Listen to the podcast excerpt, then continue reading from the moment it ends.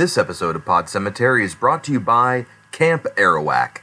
Send your kids to Camp Arawak for a summer they'll never forget.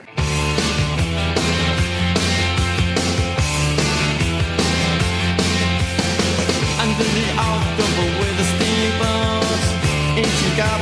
and come at the grand line making a sound. The smell of death is all around. And at night when the cold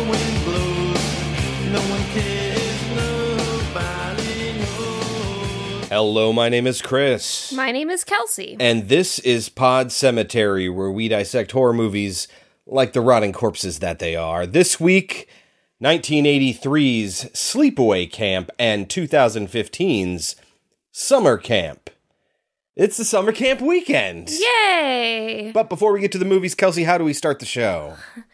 Uh, with slash cards. Give me what you got. Before becoming a diabetes medicine spokesman, Is, does it have it in quotes like that? no. Oh, damn. Wilford Brimley had a supporting role in what John Carpenter film? Okay, so specifically John Carpenter, it's the thing. Yes. Yeah. How He do you was- know that? Because it's Wilford Brimley. Why wouldn't I know that? Who is he in the thing? I've Uh, seen it like in its totality like once. He's like the fatter guy. I guess there were a couple fatter guys.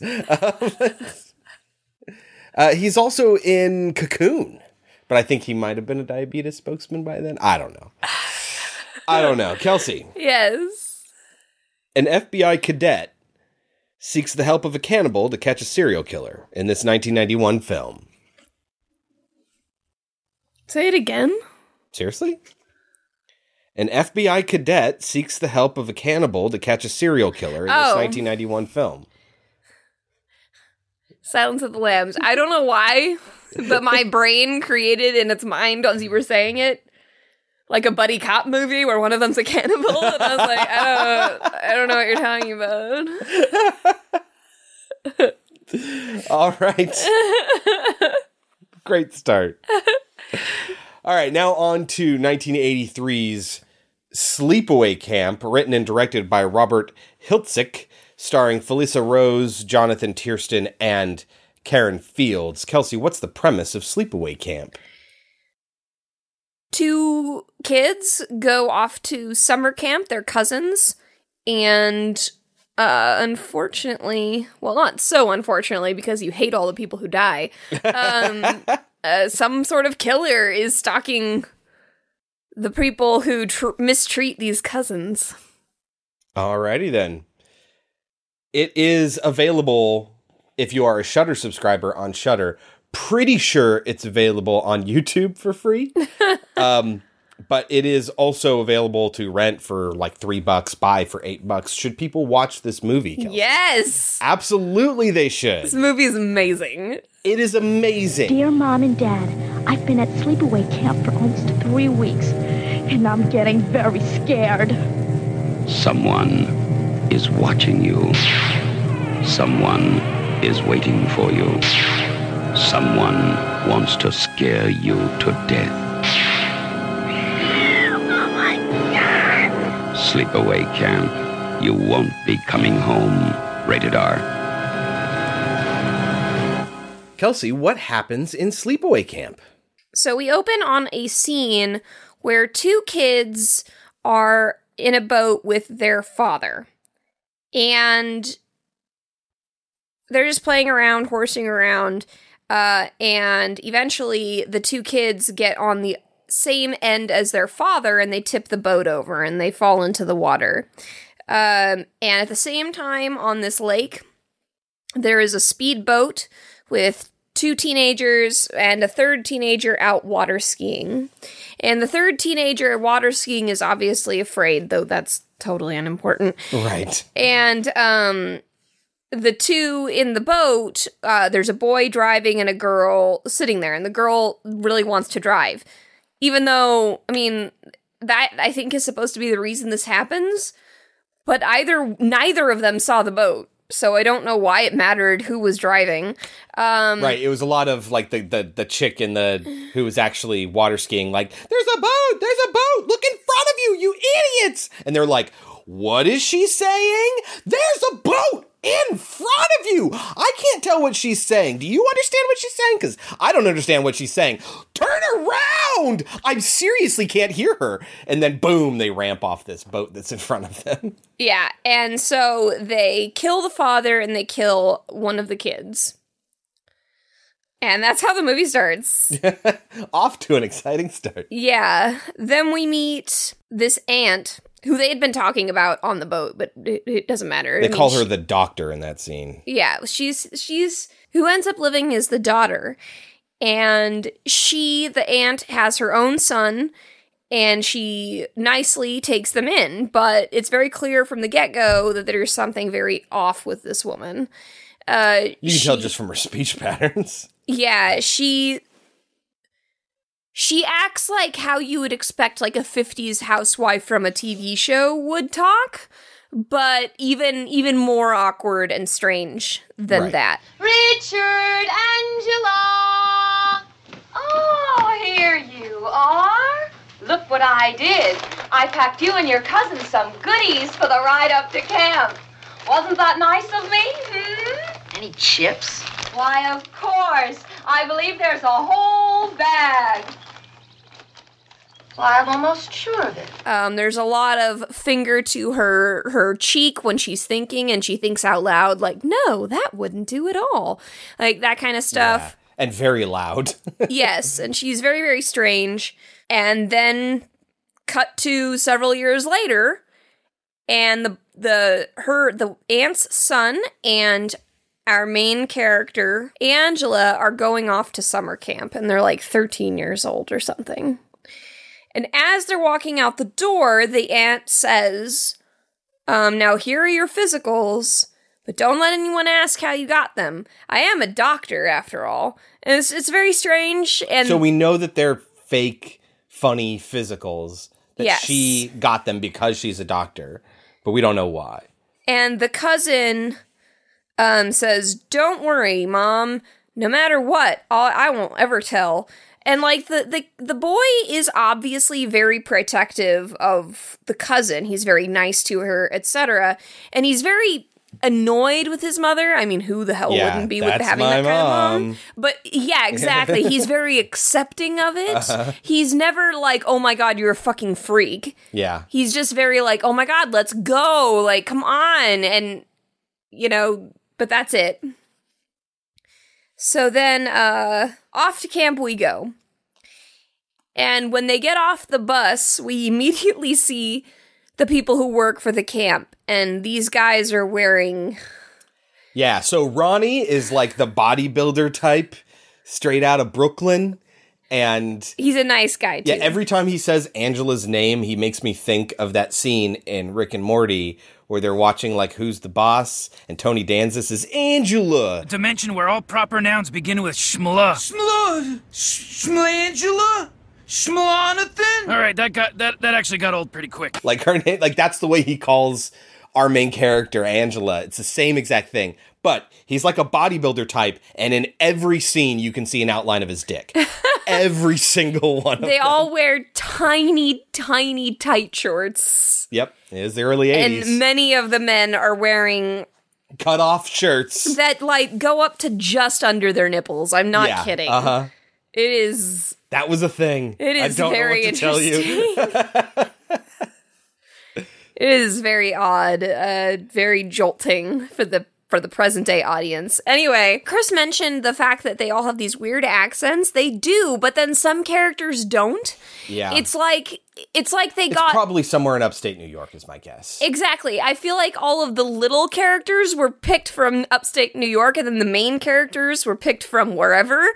And so they all sound normal, and then everybody else is like talking like exactly as Chris just described. Angela. I wish I, I I've got some lines. I'll probably get to them later, but We also, So- as you were saying, we also get to meet some more people that were that are working there, including uh, Robert Earl Jones, who, if you're wondering, yes, he is James Earl Jones's dad. And he looks a lot like him. But yes, skinny. he did also give him the same middle name. Yep. As well as James Earl Jones' brother, also is an Earl Jones as well. Interesting. yeah, but dude, I'm just gonna say it. Dude sounds straight out of Song of the South. Like the way he's talking and the way he treats his boss. Who is white. I wasn't thinking much about myself, Mr. Costick. I just don't see how something like that could happen. And he never looks at him in the eye. It's very no, strange. It's really weird. And I wonder if that was a conscious choice or what. Because it was the 83. Yeah. Like, come on. Like, it was very, very weird. But this is an old black actor. I, I don't know if that was a choice they made or what. There's also Artie, who's the cook, who is disgusting. Yeah, he says some really foul shit. Where I Um, come from, we call them baldies. Yeah. Ugh. Does it Um, make your mouth water? Ain't no such thing as as too young where I'm from. Yeah, it's Meanwhile, James Earl Jones, Robert Earl Jones. sorry, Robert Earl Jones laughs and says they don't know what you're going to talk about. And It's just like why are you laughing? Is it because he's white and you don't feel comfortable going against right. him? Or do you not think he's going to do anything? Or do you not think there's a problem with it? It seems like this is something that happens every year. Like, I get the sense that Artie is like this all the time. And I don't know if people just come to accept it and don't do anything about it, or they just assume that, oh, he's just all talk. But, I mean, one of the first things to happen is that he tries to molest Angela Mhm. in their uh, pantry. Mm-hmm. And Ricky comes in on him and he threatens Ricky. And that means Artie is the first one to die. Yes. But we're not quite there yet. That's fine. Um, we meet Judy, who Ricky had a thing with last summer, Yeah. but this She summer, boobs now. yeah, this summer she's really filled out, and all the guys want her, which is hilarious because she's really not that filled out. No. Like But the I way they mean, for describe it, you ex- right? But like the way they describe it, you think she's gonna be like got a huge rack, and she does not. Right, yeah. Um, and yet her face looks like she's like forty. Yeah, that's the other thing is okay, so all the counselors and even some of the quote unquote older kids, right? So this camp obviously has a wide range of kids from like 8 to 18. Like it's Mhm. really really wide. But all the 18 year olds are played by 30 year olds and everyone else is played by 15 year olds. like it's it's really drastic the age differences and Judy is one of those that's like you look way too old to be Ricky's girlfriend. Uh, but she's got like this ridiculous. She's she must be super short. She's got ridiculously long hair. It goes down to like her fucking knees. she is really short when you compare her to the other Yeah. people there. Yeah. We also meet uh Angela's uh camp leaders. One of them is named Meg, who's just a major epic bitch right out the gate. Yeah. Judy is also a major bitch. So Ricky like at- goes to talk to her, and she basically just uh, brushes him off. She's no longer interested because now all the guys are into her, which is weird because she's really not that attractive. No. But, you know, she's quote unquote outgoing. Yes. I think that's the thing. True. Oh, and it's made very clear very quickly Angela does not speak. Right. She stares out, unblinking, and just kind of walks along and doesn't talk. I can't confirm this, but there is one scene where you see her just staring into the middle distance, eating a candy bar unblinkingly. And that was part of the audition was to see if any of the girls that were auditioning for the part could just do that. Just stare unblinkingly into the middle distance eating a candy bar. And she got the part because she could do it really well. Yeah. And she's in the in the bunk and of course in the bunk she's staying with Judy and Meg and I can't remember the other camp counselor's name that she has, but it's another chick. And the other chick is nicer but still friends with Meg. It's odd. Yeah, she's like really on Angela's side, and it's like stop bugging her, but they're still like really good friends. It's very weird. You think they wouldn't be, but Yeah. she's the complaint department, as Meg puts it. Yeah, and uh, it's clear right off the bat that Judy and Meg do not like um, Angela because she is very different and just stares. Right. Right. At first, she stares at Judy, you know, and Judy doesn't like that, and and then she doesn't participate in volleyball, and Judy and Meg both don't like that, and they harass her for it, and it's it's really funny because it really gets to them, like really, really gets to them. Angela just doesn't say anything; she just looks at them while they're yelling at her, and then they just get angrier and angrier and angrier until they're shouting her, uh, shouting at her, and grabbing her and shaking her, and people they need to be peeled off of her, and she's not. Angela's not doing anything.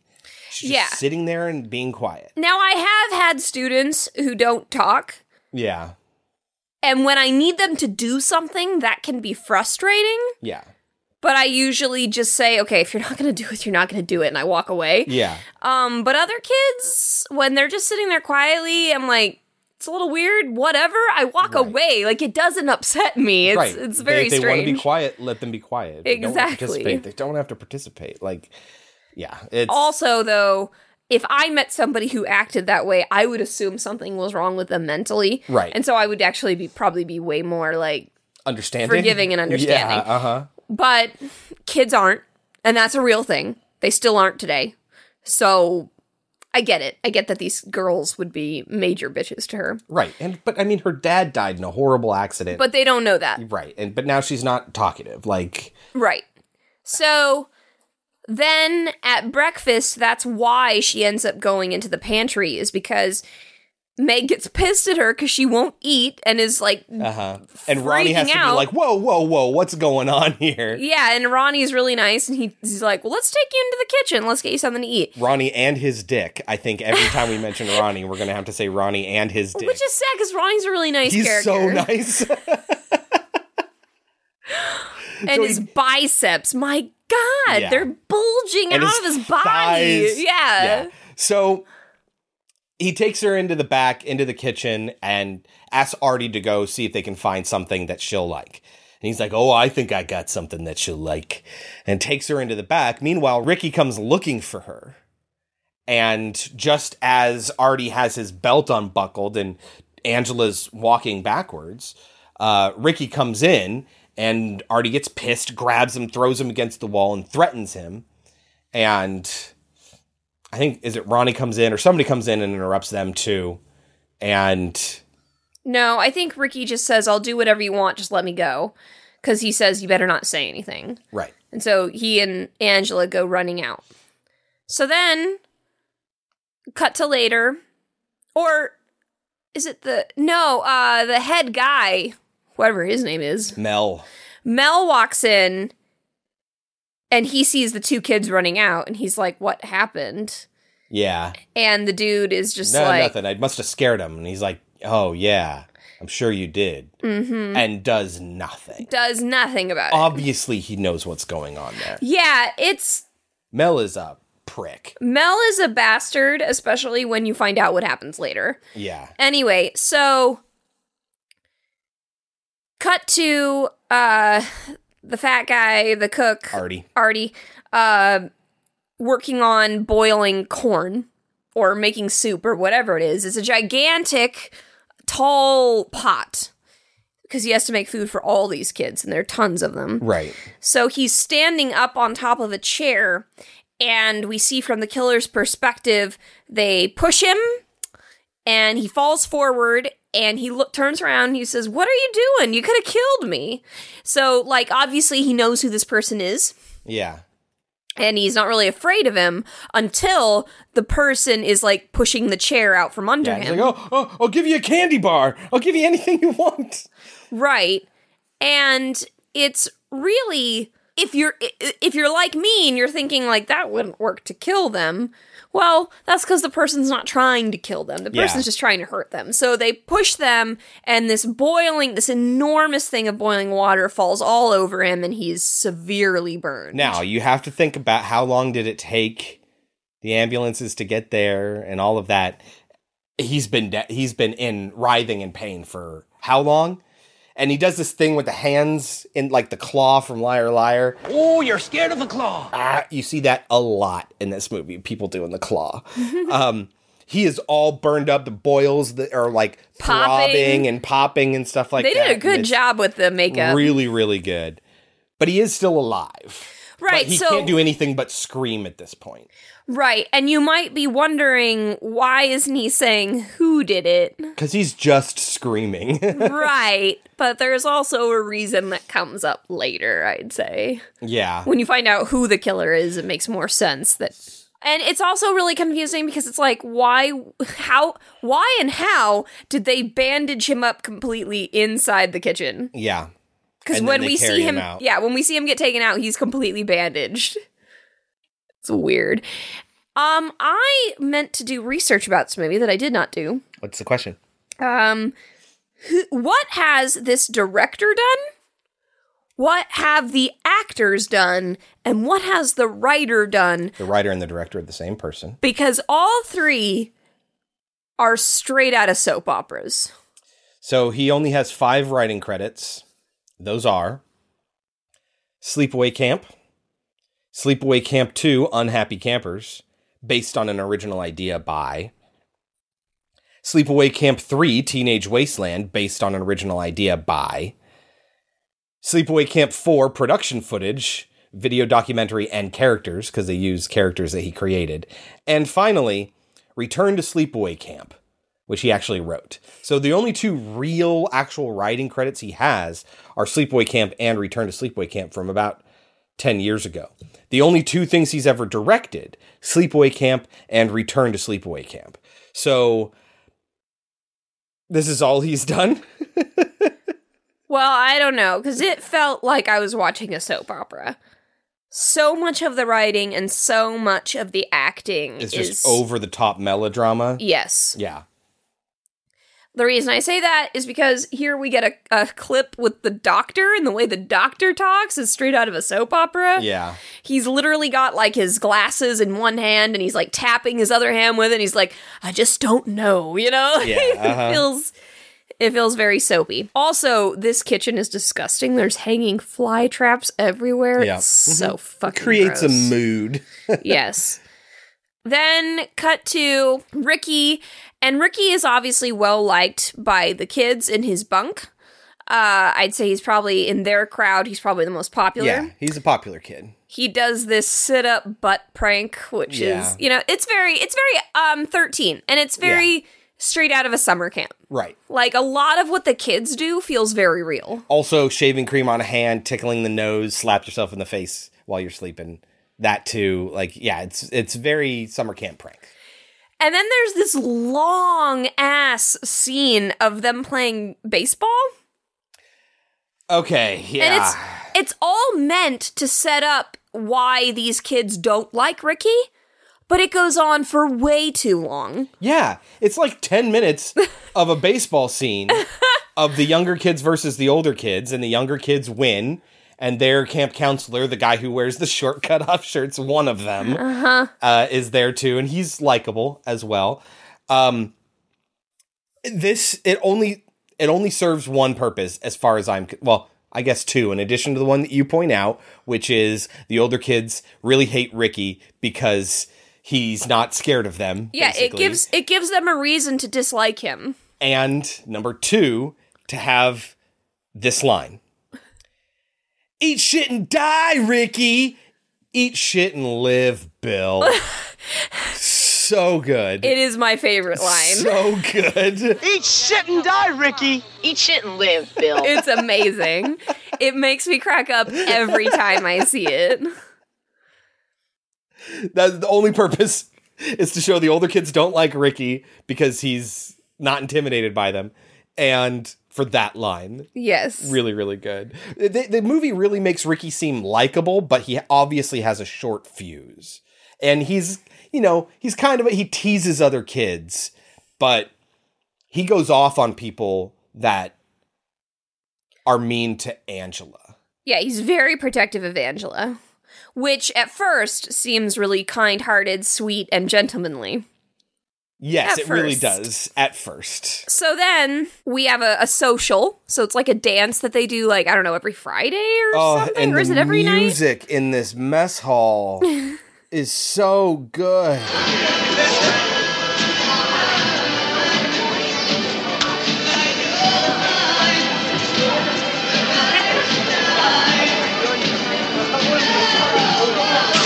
It's made just for the movie. Like all the music, it's like all original music. I don't remember the music. Really bad.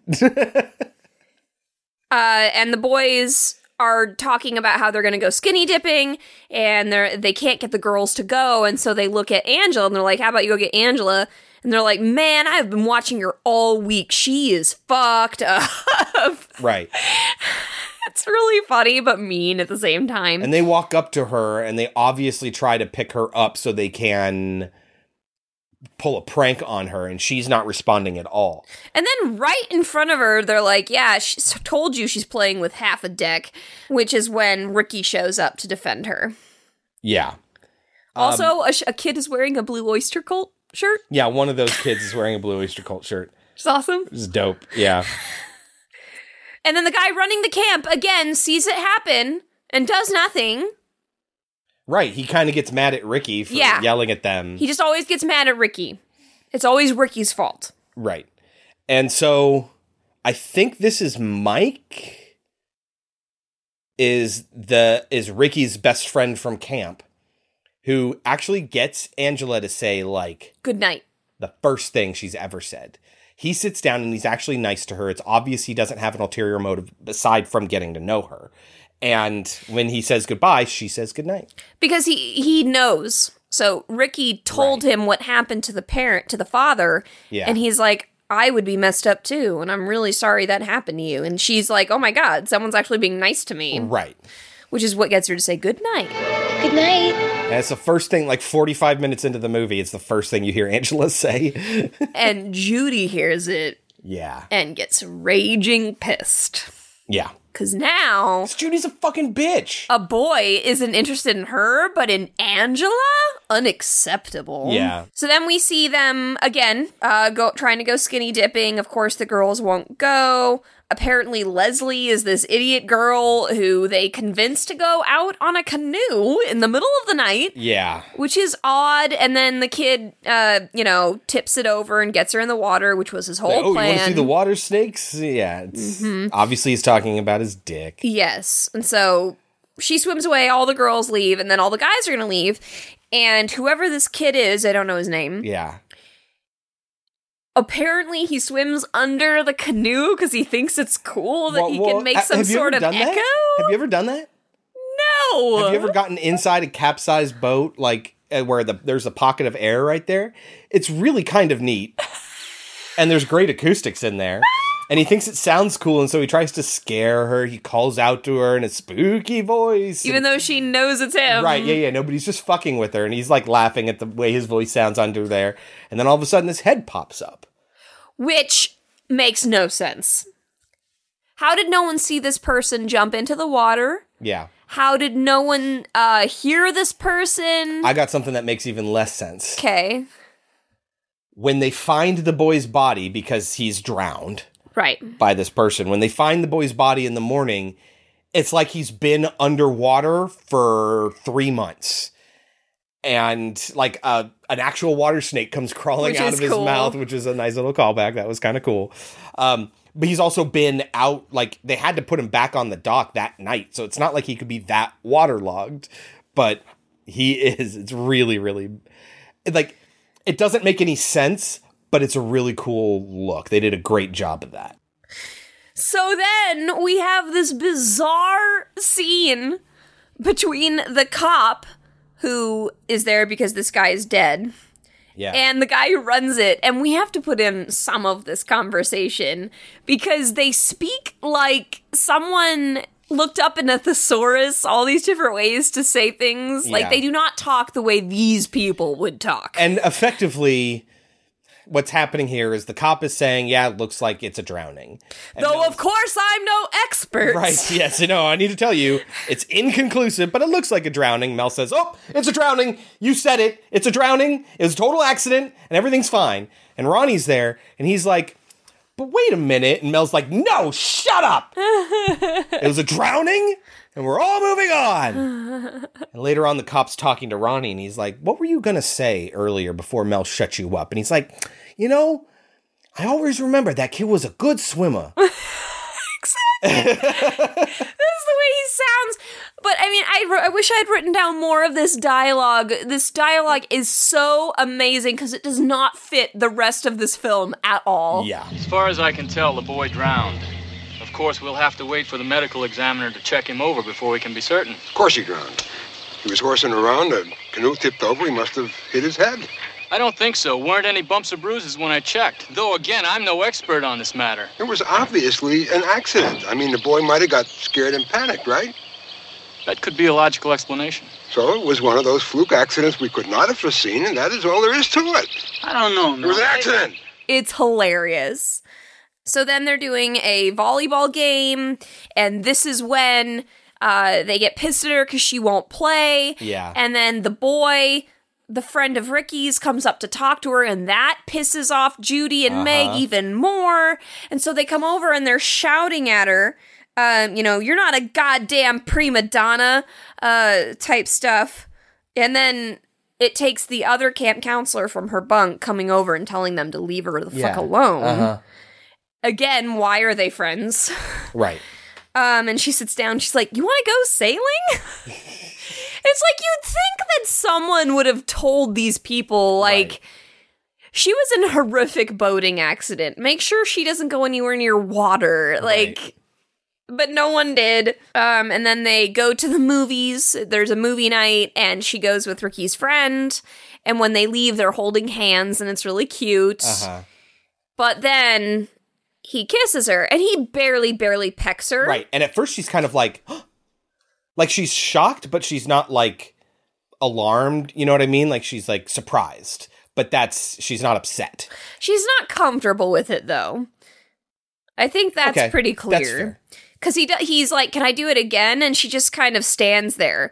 And you can tell the fact that she doesn't speak is telling you she's not comfortable. That's what she did earlier in the film to show she was That's a very uncomfortable. good point, yeah. And that's what she's doing now. Um and that's the thing. A lot of guys think, "Oh, they didn't say no, so it's okay." Yeah, that is not consent. No. If the girl stops talking and doesn't respond, she's probably not into it. Right. And she, but she does say, "I'm not mad," but she does say, "I have to go now." So she goes inside. So Judy sees him and she like tries to flirt with him and he's just like, "I got to go." and leaves. Yeah. So then we go to the boys' bunk where they do like Chris said the the um, Shaving shaving, cream cream, which gets Mozart, the nerd kid. Yes, which gets Mozart, the nerd, to take out his knife and say, I'm gonna kill you. And in walks the kid, their counselor, and he's like, What the fuck? And takes the knife, and he's like, You'll see this at the end of the summer if you're lucky. But Ricky, being the nice guy that he is, Uh-huh. says, Oh, he was just kidding. Yeah, uh-huh. Um, but still, I wouldn't fucking Yeah, let my no, that kid. was- No, but this knife is important. yeah. That's why I bring it up because this knife is going to come out well before the end of the summer. Mozart is an interesting kid too. so he gets this prank, the shaving cream prank, which is so basic and harmless, right? Other than the fact that you're targeted by a prank, which does suck. Um, and he like pulls out a knife and starts chasing Ricky around. Also, earlier he's in the outfield and he's playing a little handheld boxing game. When a ball gets hit and he's like, "Oh shit!" and he tosses it down to the ground and he catches it like nothing. He throws it fine. Like he's a perfectly athletic kid and perfectly capable. He's not like your nerd stereotype, but he's also a nerd. I Like, think he's the new weird. kid. Maybe. I think that's what it is. He's the new one for the summer. Right. Yeah. Also, their counselor's name is Chino. Gino. Chino. Chino. Oh, come on, Chino. I don't know why that name makes me giggle so much. I don't. I don't have that listed here anywhere. So then again, they're out and they're swimming this time.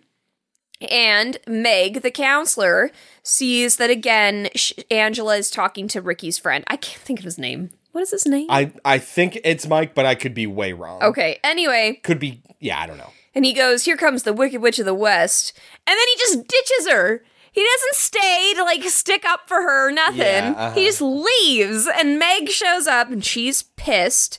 Um, and she's grabbing him, grabbing her, her and Say that again. And uh, Meg starts to grab her. And again, Ronnie comes to Angela's rescue and is like, I want to see you in my cabin after this, after your post is done. Right. So that makes Judy angry at Angela again, because now she got Meg in trouble. She, like, starts to taunt her. And she starts screaming at her because, again, Angela just Yeah. isn't responding. And that gets the other camp counselor who we like to slap Judy across the face Yeah. and she is obviously like, "Oh my god, I can't believe I did that." Yeah. But it's like, dude, that nothing- chick deserved it. Right, but nothing comes of this anyway, so it's Yeah. kind of pointless. So then Angela goes is walking and she gets picked on by the older boys. Is this where they throw throw, the water balloons? the at her? water Yeah. balloon at her. And she just like she gets hit by a water balloon. She collapses. just collapses to the ground. Now it's been a long time since I've been hit with a water balloon, but from what I remember, they barely sting a tiny bit. I mean, these kids were tossing water balloons at each other. It obviously Yeah. wasn't meant to harm people. right. Um, and she just fucking collapses. and Ricky, Ricky loses his mind at these You kids. cocksuckers, you pricks, you fucks, and just yells all these things at these boys. Fucking bastards are gonna pay for this! Cocksuckers! Pricks! Come down and fight, you chicken shit! Pricks! Come down and fight, you chicken shit! Come on, you fucking pussies! I'll kick your freaking asses all over this goddamn camp, you fuck! But now, now this alpha older boy, he's messed with Angela. Mm-hmm. And again, Mel, who does he get mad at? Ricky. Ricky! Again! I mean, like, he does yell at the boys. He's like, you know, you gotta put her fucking Get eye off out. that roof. Yeah, get off the roof. But that's all he does. He's more angry about Ricky. But that was, uh, yeah, like you said, now he's messed with Angela. Uh-huh. So he's on the shit list again. So what Um, happens to him?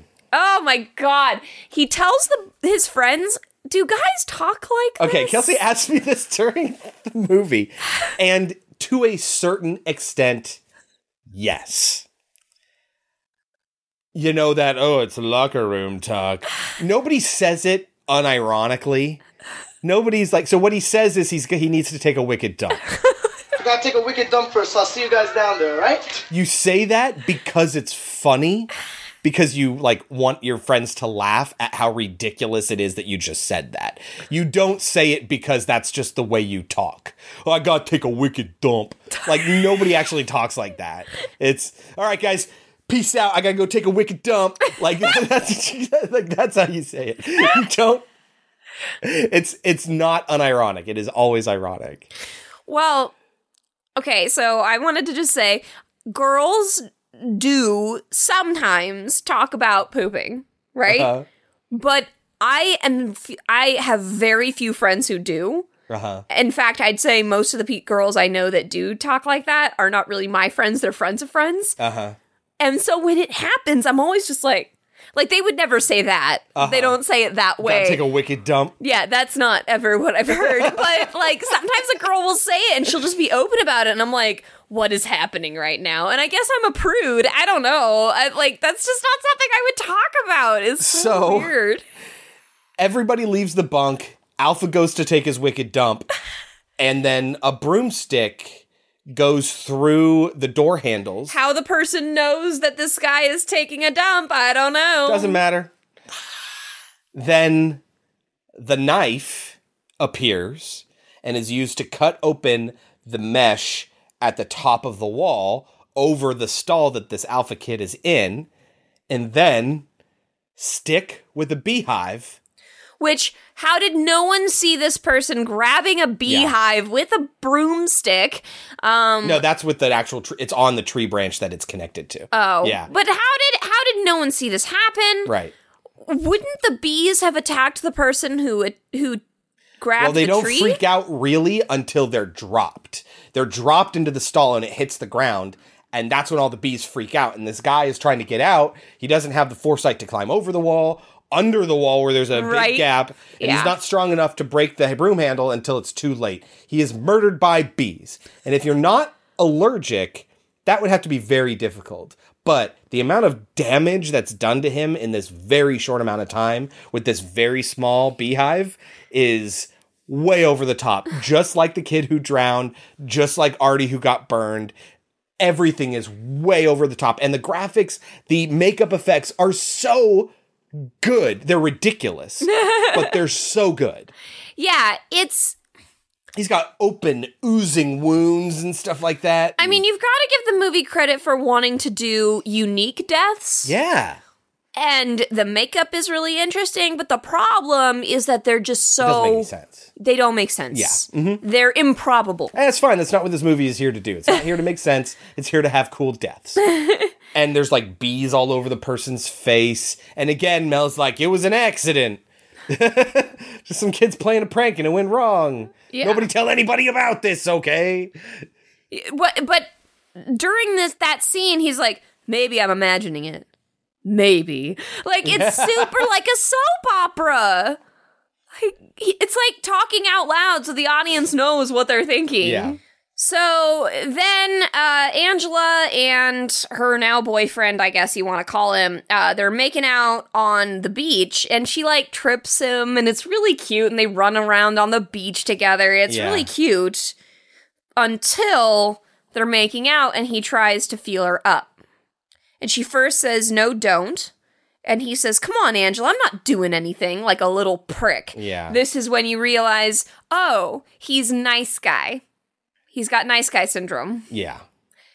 which let's just talk about that real quick. Sure.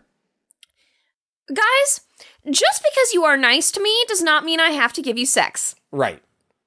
Right. And there it is. That's it. That's as simple it. as it gets. You being nice does not mean you are owed anything. And that's exactly what's happening here. He's like really confused as to why she won't let him touch her chest. It's just like she says no, that's your cue to stop. And this is a problem. This is a real problem. Like not even sexually. Like my students do not understand boundaries. This is a very, very big thing, especially when I was growing up in high school. The whole like, I'm I'm nice to her, and nice guys finish last, and it's what makes kids bitter. It's what makes them men's rights activists. It what make it's what makes them assholes later in life because they think they're owed something as a kid because they're nice to a girl. They like a girl and they're nice to her, so he must deserve kisses and sex and other things like that. But that's absolutely not the case. It's a prerequisite. Absolutely. Be nice to people. But also, you both have to be interested in each other. And she's not interested in that. You cannot force her to do that. That's sexual assault. That's rape. That's like, you But- can't do that.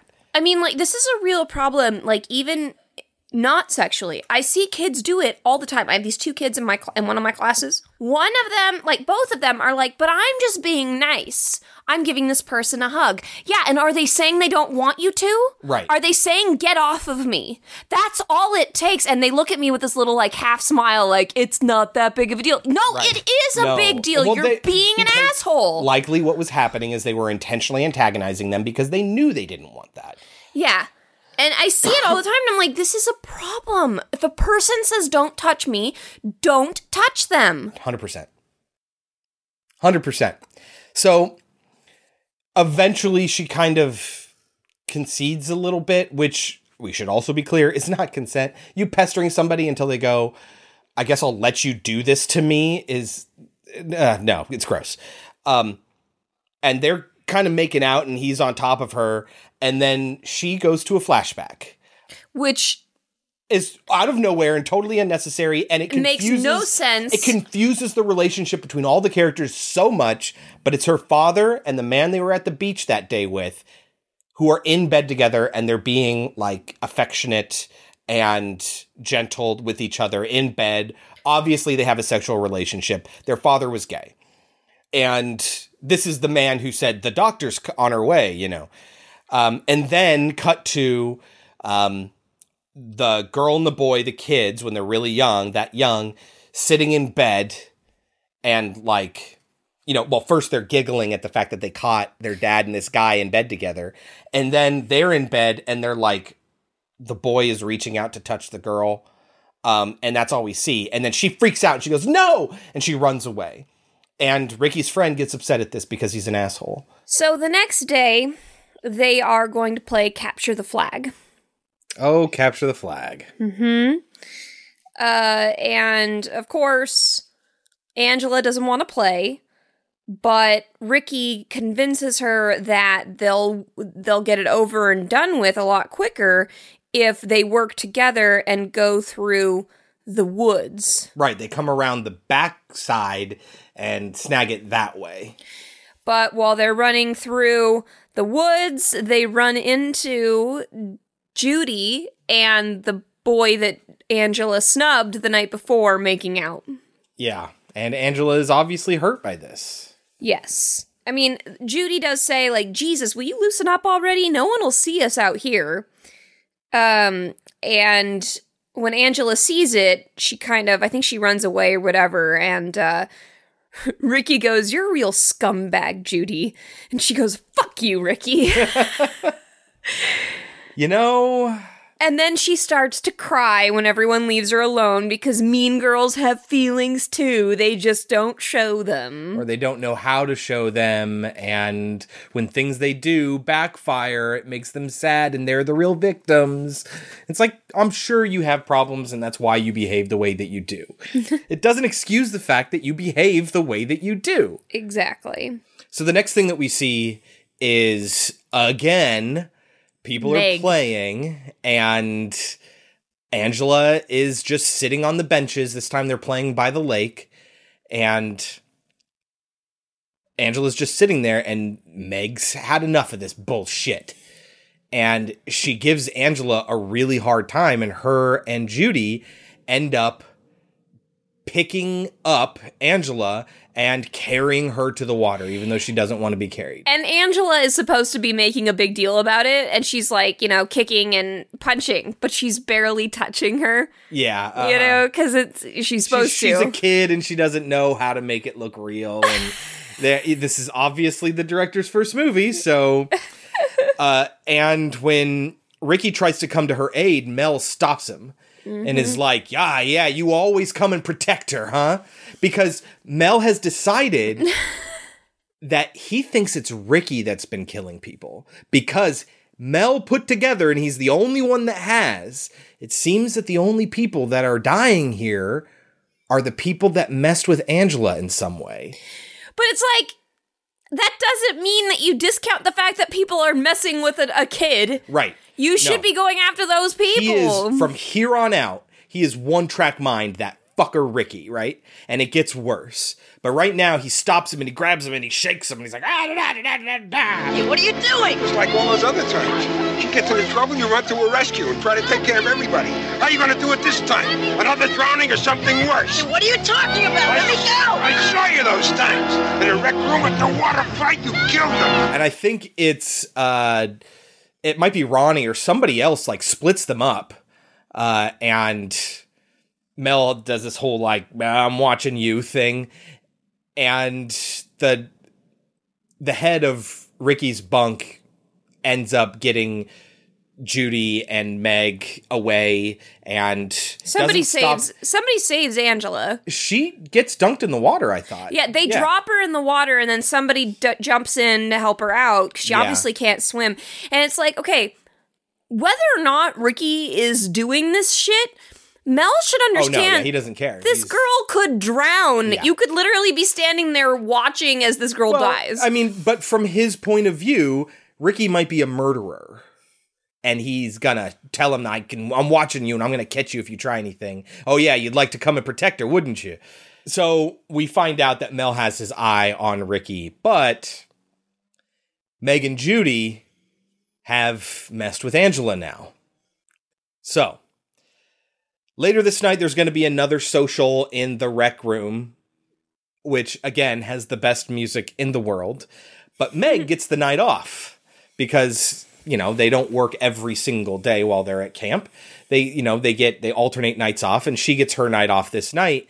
And so she goes to Mel and says, "Hey, I got the night off. Did you still want that date or whatever?" And so we find out that apparently there's a history between the two of them. Think Why? Why on earth would Meg be into Mel? exactly. But I, I mean, think even if it's the whole older man thing, he is a disgusting slob. yeah, he is not attractive at all. I mean, he's a human being and we should like but it doesn't change the fact that this doesn't make a lot of sense. Right. Out of all the boys there, Mel? Even if you're into the adults, what about Ronnie? right? I and Meg's not that bad looking. It's not like she's hard up or anything like that. Well, maybe It's- guys her age don't like her because she's a bitch. Yeah, maybe. I don't know. So Mel's totally into her. And we also see that Judy has scarpered off as well, and she's in her in her bunk with the lights off because she doesn't want anybody to know that she's skipping out on her duties. So we have Meg. She's gonna get ready for her um for her date with Mel. Uh and she sees Judy in the bunk and she's like, "Hey, are the other showers open because there's a line for the showers in their bunk?" And they've closed the bunks off, right? Because they're running out of kids. Well, I love that when she goes into the showers, she's like, "Anybody willing to let me cut?" And they all just look at her like, "Fuck you." Yeah, bitch." totally. So she goes into the other bunk and she has, has the water still on, and so she goes to the other bunk and and leaves Judy there. So we see Meg taking a shower, and she just gets a knife in the back Which is it's completely impossible. through the wall and slides down, cuts down, but she doesn't like pull away or anything. So it cleanly slices down her and there's spine. no way it would go through the wall. Yeah. Um, the knife's removed and the killer runs off, and This Meg is the this is Beethoven's. Beethoven's? This is Mozart's knife yeah, that got taken Mozart's away from him earlier. it is. It is. Um, and she stays standing up in the shower with the shower. I think the water even turns off. Also, all the girls have apparently showered by this point, and Judy is alone in the dark room trying to read a book. Um, Mel comes by and is like, "Hey, what's uh, where's Meg? She never showed up." Um, hey, and you shouldn't be in here with the lights off. You'll ruin your eyes. He doesn't say anything about the fact that she should be watching kids in the rec room. No, she's Judy's not a camp counselor. She's just a camper. She's supposed to be in the rec room. Okay. They're all supposed to be in the rec room being watched. That makes a lot of sense. Yeah. Um, but they pair off in a way that makes it seem ambiguous, especially with the ages. You're either really old or really young, so it's sometimes hard to tell them apart. Anyway, yeah, so she's not playing with the other kids. Uh, Mel's looking for Meg. And when he goes looking for Meg, somebody comes to Judy in the dark bunk and fucking hits her. Yeah, and again, when the killer walks in, she goes, "Oh, it's you. What do you want?" So again, we know this is not a person that these kids are intimidated by. Right. And hits her like she's struggling and then does something graphic with a curling iron Yeah. and kills her that way. Um They don't show it's us. only implied, It's implied that but through she gets it up. silhouette. But how how the killer is able to do like the killer puts a pillow over her head, right? So at first you think they're gonna be she's gonna be smothered to death. Yeah. Um, and she's lying on her side. So when the pillow goes over, she's got one arm under her. No, but she's obviously rotates because as well when it happens, she does one of the hands up in the air things that Which we see if you throughout can this get movie. if you can get both your hands free, why aren't you Yeah. getting the killer off of you? I'm so confused. um And we didn't mention what else is going on during this time. aside from Mel finding Meg. No, the kids camping. Oh yeah, okay. This So- whole scene just has nothing Okay. to do with the rest of the movie. So we'll I mean we'll get to that in just a second, but um Mel finds Meg. because Judy told him while she was taking the shower. He opens up the curtain and her body just no, he doesn't even. He gets up to it and her body just happens to fall out It's at that exact bad. moment, tearing the shower curtain off, and you see the the cut all up her back. And he says something to the effect of, "I had him in my hands and I let him go." He is convinced that this is Ricky getting back at her for throwing Angela in the lake, and now he's upset that he had him and he let him go, and he's not going to let him go this time. Oh, Meg, please forgive me. I'll never let him get away from me again. Very much like a soap opera. Yeah. So there's this other plot, which this Makes is, no sense. I was gonna put this in the lightning round, but it makes sense to tie it into this little subplot here. Um, if you've seen Wet Hot American Summer, a lot of Wet Hot American Summer comes from this, and Really? yeah, and meatballs. Um, I didn't know that. Yes. So a lot of the visuals and stuff like that. So this guy, this counselor that's forced to take the really young kids out camping on the island or whatever or wherever it is that they go. Right. Um that's that's Ken Marino's character. I know. I, I thought they were similar. I had no idea they would have taken it from this. Ken Marino has said that yes, he partially based the character on this person. That's awesome. So if you've ever seen Wet Hot American Summer and you haven't seen this yet, you got a feeling for the kind of fashion that we're talking about that's in this movie. Um, so this guy takes these kids camping. Two kids complain they're they're scared. They don't want to do it. They want to go back. So he's like, fine. And all the rest of the kids are asleep. He takes them back. And when he comes back, their um, sleeping bags are all torn to shreds and bloodied with them in it. Now, we never find out what happened to these kids. We never find find out if it's the same killer or they just attacked by a bear. Like no, we know it's a little hatchet. They showed us the oh, hatchet. we see it like in yeah, one of the and they showed us the hatchet before they got to sleep because one of the kids takes it and he's like, "This is not a toy." Right, but this guy never did anything. The kids never did anything. Exactly. It has nothing to do with anything. They've made several sequels, and I haven't seen any of them. I hope one of them addresses. No, we've seen the second one, babe. We did. Yeah. Oh, It oh, was- you're right. It's terrible. Oh my god, you're right. We did see the sequel. It's really, really bad. Meanwhile, while these kids are dying for no good reason and we get no answers on it, and it's totally a hanging thread, Mel finds Ricky and proceeds to beat the ever loving shit out of him. You're fucking going to jail. Right. Like he beats this boy within an inch of his life because Mel has lost his mind at this point. Apparently, he was in love with Meg. Apparently. Because it's this that really sets him off. At first, it's almost like it's a personal thing for him where he's like, ah, you're killing people in my camp and I'm going to get you. Now it's like, you killed Meg, ah, the love of my life. so I, it, that's really not explained, but he kind of like, after he beats this kid bloody, he kind of saunters off in a daze. I got, I got to get out of here. And yeah, it's he like he suddenly realizes, oh shit, I just completely almost killed a child. Like, either killed a child that I- or- that I have zero proof that he did any of this. And we also find out that it isn't Ricky because at this moment he Well- stumbles onto the archery range right, that's right. and we get this total ripoff from Friday the 13th. It's the archery range kill where he sees somebody. He's like, What are you doing here? You should be at the rec call or whatever. And then arrow through the neck. Mhm. It looked pretty good, I gotta say, for what they were working with. I mean, I know we say that a lot. All the murders are ridiculous, but they look really good. Mm-hmm. Um, but total ripoff from Friday the 13th. Absolute ripoff. And now Mel is dead too. We forgot to mention that Angela ran into the other kid again and and he's like, please forgive me, please forgive me. And she's like, meet me at the lake after the, the social. Right. So So police end up showing up because of the kids in the sleeping bags. Like Right. all these other murders, the police are just like coming by and going, well, that's a dead body. See ya.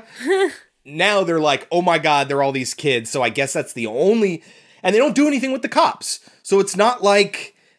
It's not like like oh that that explains why the cops are there and then the cops are responsible for whatever but now everyone's on the lookout for this killer. And so they do like a head count and they realize that Angela and the kid are not there.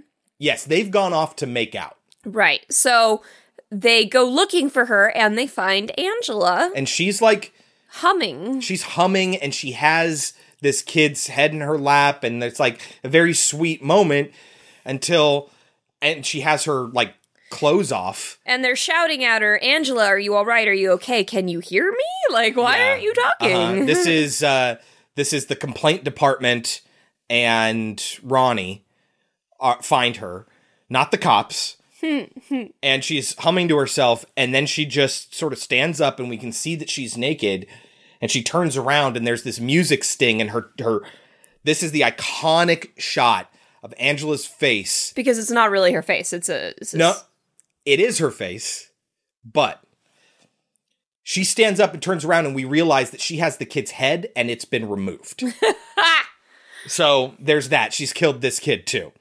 And this Uh, is when we get a flashback. Yes. We get a flashback as she's standing up and she's got this look on her face.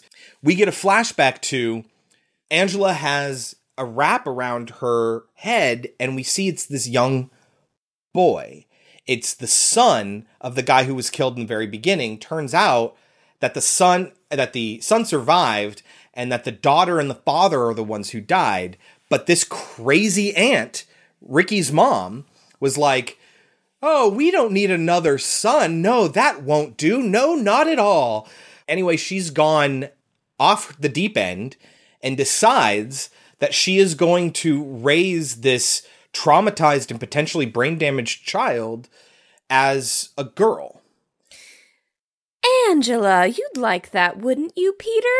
Yes. So that's where we find out that the boy's name was Peter and that he is instead raised as Angela. And because he's so traumatized and shut in, we'll never know what Peter slash Angela actually wanted with their life. But this was obviously thrust upon them without their say. So we cut back to the shot as Angela's turned around and she's got this look on her face.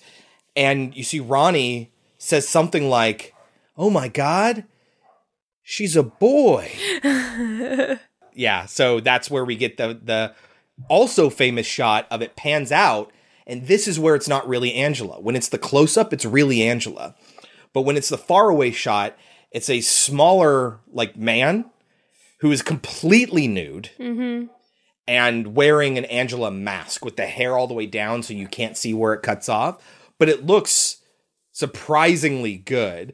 Kind of like Strait-Jacket, where the mask now that was part of the story, this is part of the the props, but it looks really good as a static image. But she doesn't move her face at all. And we see a completely full frontal nude character. And we see that, yes, Angela is physically male. And And like she's like hissing and growling. Uh, or whatever. Yeah, she's making these weird noises, and the the the shot kind of zooms in on her again, and it freezes. and it turns green. yeah, and then credits. and we get this ending song, "Angie, You're the Love of My Life," which is custom made for this movie, apparently. Awesome. And the whole credit sequence is all over her face. Yeah, After the credits are over, it stays on her face with the song, and when the song is over, it still just sits there with her face. another ten seconds at least, probably. yeah, it's just they really want you to get this face etched in your head, and it totally works. People have gotten this face tattooed on them. It's iconic. Also, she just kind of gives herself up. Like, you know what I mean? Like she's she killed the person that she actually liked. Um and I guess she's like done. And she gives herself up. So, now that we've revealed the twist, we'll talk briefly about the fact that we've decided throughout this whole thing to talk about Angela as a girl because that's the way that she's presented. Like I said earlier, we don't know what Angela would have wanted, um, and we'll never know. But just so you know, this is not us doing anything with, oh, was she forced to do this? Is this something that she would have wanted? It's the way she's presented throughout the movie. So, Kelsey, Mhm. lightning round. So we didn't talk about the beginning credits. It starts with a quote that says, In fond memory of mom, a doer. Yeah. What that means, like, to the story, like, I guess he probably was like, you know what? I want to make this movie and I'm going to do it. Yeah. No, he did he did it for his mom. who he considers a doer. She was his inspiration. And when the title card comes on, it's like, and this music does not let up. And it's like the, all it's panning across like this it's this summer camp. And the music is just like dawn, dawn over this peaceful summer camp. It's so strange. Yeah. Strange choice. Um, you can apparently you can see the video case for this movie, the VHS of this movie in The Crying Game and Serial Mom. And a couple of others, but I mean the big one was the crying game. Yeah, which a little on the nose there. in the credits, there's a special thanks to Lucy and Coke Totosian for having so many wonderful children. And we don't know what that means. I'm thinking maybe they were extras or something. I don't know. In the beginning, when the kids are coming out of the bus, it's almost like that scene from Cannibal the Musical where it's obvious that they're running out of the saloon and then going off camera and then back in through the back entrance and circling again like you see the same characters over and over again. It's almost like that. There are so many kids and they never stop running towards the camp. So, in addition to this actor who stood in for Angela for that last shot, Jonathan Tiersten, who is Ricky, did all the point of view shots. So every time you see the killer's hands, it's actually Ricky's hands. So they look a little bit more like a boy's hands. Mm-hmm. Uh, also, when you see Angela, in quotes, during murders, like when her head pops up under the overturned canoe, or when her silhouette is present in Judy's cabin in the dark, that's also just Ricky wearing a wig. Really? Yeah. Uh huh. How funny. There's also apparently, I don't know if this is true, but apparently one of the other reasons why Ricky did it is because Felisa Rose's mom didn't want her doing anything killer ish because she was too young. I guess was like she didn't want her doing the killer motions, any of the killer stalking or any of that stuff. And she didn't have to. Well, what's hilarious about that is apparently she didn't know the twist. She didn't know she was going to end Right, up being and a why would she? Until she saw the movie and she was like, "I'm a chick with a dick." She says that in this documentary on the rise and fall of the slasher film called Going to Pieces. But yeah, she's not in herself. She's not in any scenes that would implicate her as a killer or as a boy. Because when she's Peter, she's a different person, a different actor playing that role. Um, and when she's the killer, that's Ricky. So, I mean, she might even get all the way through the movie, except for at the very end when she has this head, without ever even knowing that she's a killer, let alone uh, physically a boy. I'd also like to go back to this. We pointed this out while we were watching it, but in that first scene where the speedboat goes off, runs them over, you see the woman who is skiing and she's freaking out. Somebody help them! Cut to the wreckage. Somebody please help them! Yeah, Cut to a person out. floating. Somebody please! The dad floating up. Somebody! The empty light. Like she just does not stop screaming, but Had also stop her screaming. but also you see that one of the children survives and it is very obviously the boy. Mm-hmm. and then there's the life preserver the empty one that comes up. Like it's obvious that the boy is the one that survived and unless you're thinking about that i can see how that would just drop your like you know because you don't connect everything to that first scene right away You know, you don't know who Ricky is, you don't know who Angela is, you don't know what their relation to that accident is right away. So by the time you learn all that stuff, you might have forgotten the fact that you saw the little boy survive.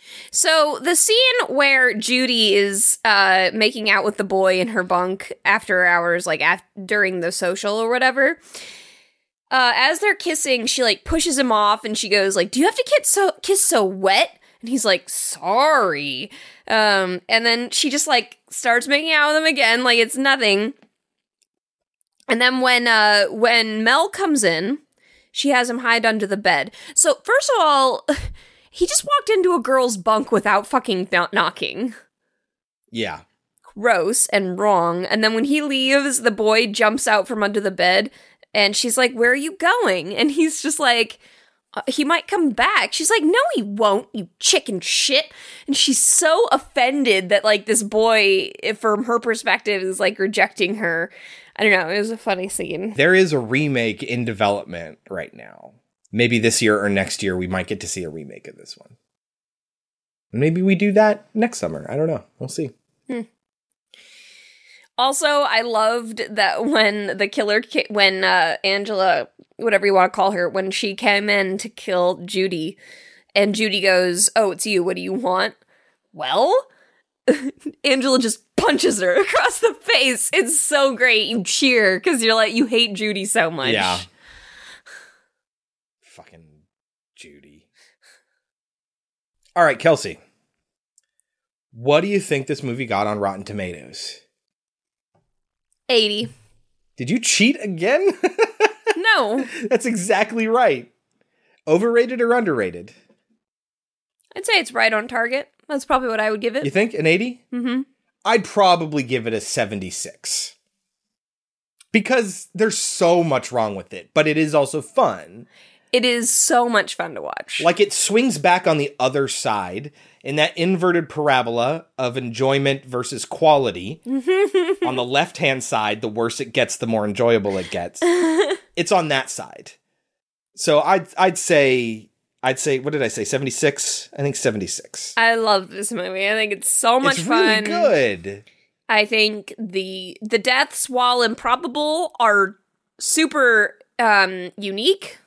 Right. And crazy like well done as far as the makeup and stuff goes. Mm-hmm. Um, I know that this is going to sound terrible. I think the twist is great. I don't look at it through the lens of like this is saying anything bad about trans people. In the same way that Silence of the Lambs does it, you know, it I can see totally how this contributes to negative stereotypes. But that's But- because the audience members Right, are dumb. Exactly, exactly. With a closer reading, you can see that this isn't about being trans. It has nothing to do with that. Right. Um, but it then you wonder, okay, then why was it even necessary? Maybe it was. It was definitely used for shock value back then. The idea of somebody being trans is kind of used for shock value, and that maybe sucks. But but yeah, I, I don't think this movie is trying to say. Oh, if you're trans, then you're crazy and you can become a murderer. Just the same way that Silence of the Lambs wasn't saying that. Mm-hmm. But I can see why people would be bothered by it. I can too. And I do respect those people. I don't mean to offend you when I say that I like the twist. It's just that I'm able to disassociate the two subjects. Right. And some people, I mean, it's their life, so they can't do that. So I definitely appreciate that. Uh, okay. Rotten Tomatoes at 80% said Sleepaway Camp is a standard teen slasher, elevated by occasional moments of John Waters esque weirdness and a twisted ending. I really, I really like it. Metacritic gave it a 58, which is definitely underrated. Way underrated. Yeah, definitely, definitely, definitely. I don't know how you could watch this and not. I mean, unless you're looking at it from that perspective, I don't know how you could not enjoy yourself. Right. Yeah. Unless you don't like 80s slashers. In which case, I'm really sorry, guys. You probably shouldn't be listening to us. No, no, no, no. I'm not saying if you don't like the movie, don't listen to us. No, no, no. That's not what I mean. I mean, like, if it's gonna, like, annoy you that we always think 80s slashers are good. Yeah, we're probably going to think really highly of 80s slashers We just do. I'm sorry. it's kind of our niche when it comes to so like modern cool horror movies Mhm. of the past 10 years, 10 15 years or so. And 80s slasher and the classic artsy ones. Like those are our personal three niches, I feel. Mm-hmm. All right, Kelsey, that was 1983's Sleepaway Camp. Before we get to our next movie, Slash Cards. This is a really easy one. I went the opposite direction. But it has to do with a movie that we've already watched, so I went with that. I don't like picking ones that have nothing to do with movies we ha- haven't talked about. True or false, George A. Romero had to suspend filming on Dawn of the Dead from 1979 for three weeks so the Monroeville Mall could stay open during the Christmas shopping season. That's true. We talked about it in the episode. That is true. I went the opposite direction and I made it a little bit harder. Okay. Uh, I mean, I'm still confident you're going to get this, though. Kelsey, what 2000 film about a group of teens forced to hunt each other was adapted from a manga series by Koushun Takami? Battle Royale. That is correct. Such a good movie. It is. It's very Japanese and very good. It's uh, for those of you that don't know anything about Battle Royale, I mean, see it, but We can't do it on here because it's not a horror movie it's really not. at all. It's a it's like an action like it's a thriller maybe. It's a- I mean, it's you could probably you could probably make an argument for it.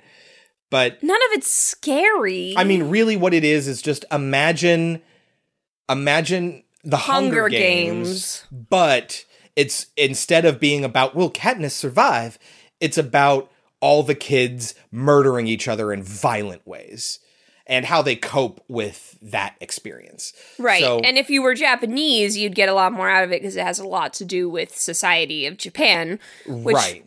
You know, the does- way their age hierarchies go, the way their authority hierarchies go, their relationship with uh, media. So it does have a lot to do with Japanese culture, but it's still very good. Very highly, highly good. recommend you watch that one. Mhm. All right, Kelsey, we stopped recording at one point because we ran out of time. We had to go somewhere, uh, and we came back. And in the meantime, I completely forgot what other movie we watched for this episode. If that gives you a little hint of what's to come.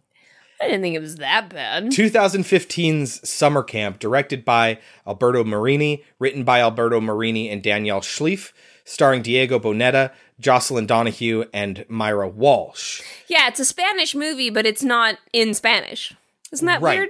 And It's in it's in there's English. there's almost nothing about it that requires it to take place in Spain. Well, except that they're there to to teach English. But right, the, you could take that out and that wouldn't mean anything. There's Exactly. There's hardly even a camp that even enters into it. All right, Kelsey, what is summer camp about? camp counselors are there before the kids show up and they're getting ready for the kids and without giving anything away i guess all hell breaks loose I, Yeah, there's there- like a there rage isn't- infection kind of like 28 days There's later but very days different later from 28 days virus. later Yes. Um, and they have to deal with that. Yeah. Now you can rent this movie on various streaming services for three or four dollars. You can buy it for as little as eight. Should people watch it before listening to the rest of this episode? if you want to like Oh, I mean, okay, we always, if you want to. but what i mean is it's not it's not terrible but it's not great either i mean I it's just found kind of a mess myself.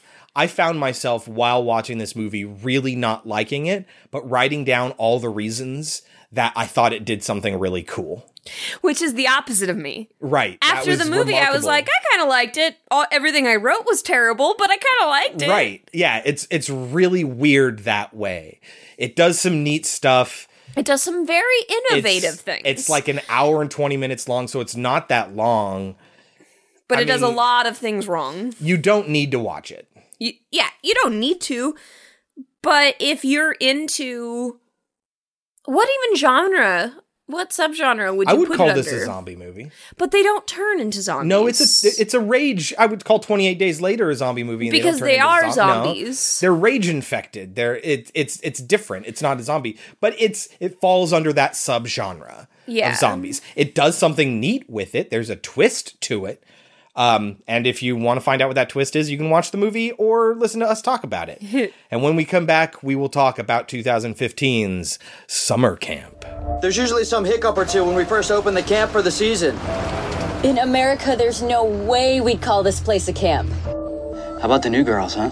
They're nice. But honestly, Christy seems out of place. She's a little rich girl. This place is gross, right? We've only been here two days. Don't be such a pessimist. It's just not what I was expecting. Ah! Oh my god, shit! Start the car! Not understanding what you're saying. I don't understand what happened. Tony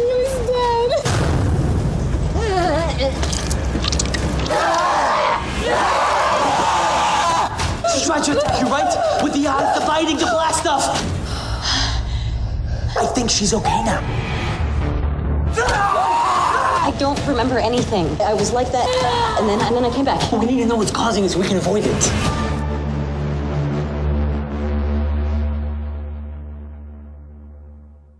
Kelsey, Yes.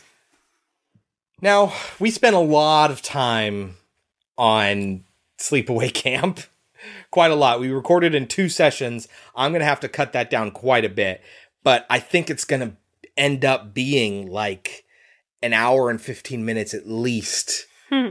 on Sleepaway Camp. So we're going to have to keep this one really succinct. I think this movie deserves it. It's also a little bit hard to uh, to track the individual plot elements of this movie because it bounces around a lot. So let's start with the setup. What happens at the beginning of this movie? Well, the very first thing is a news clip telling us that these American summer camp counselors who were there to teach English to Spanish kids have disappeared. Right. It is an English immersion camp. Mhm. So they just happen to be uh, American nationals who are in Spain for one reason or another. They're all there for different reasons. And they get to work there because they speak English.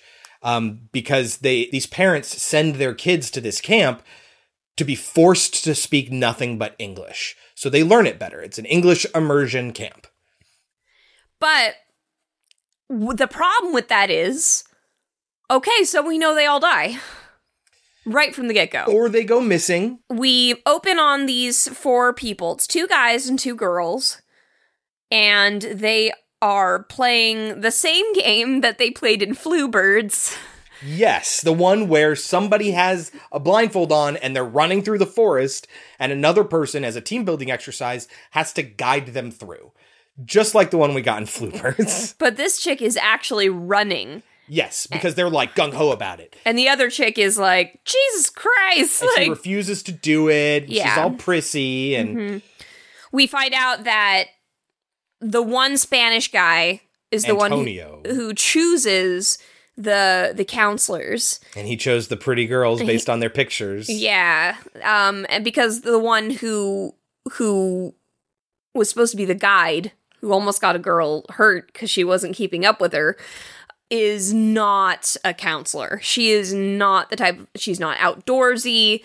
She's a little rich girl Christy, who is completely out of her element. So we have Antonio, the actual Spanish guy who runs the place.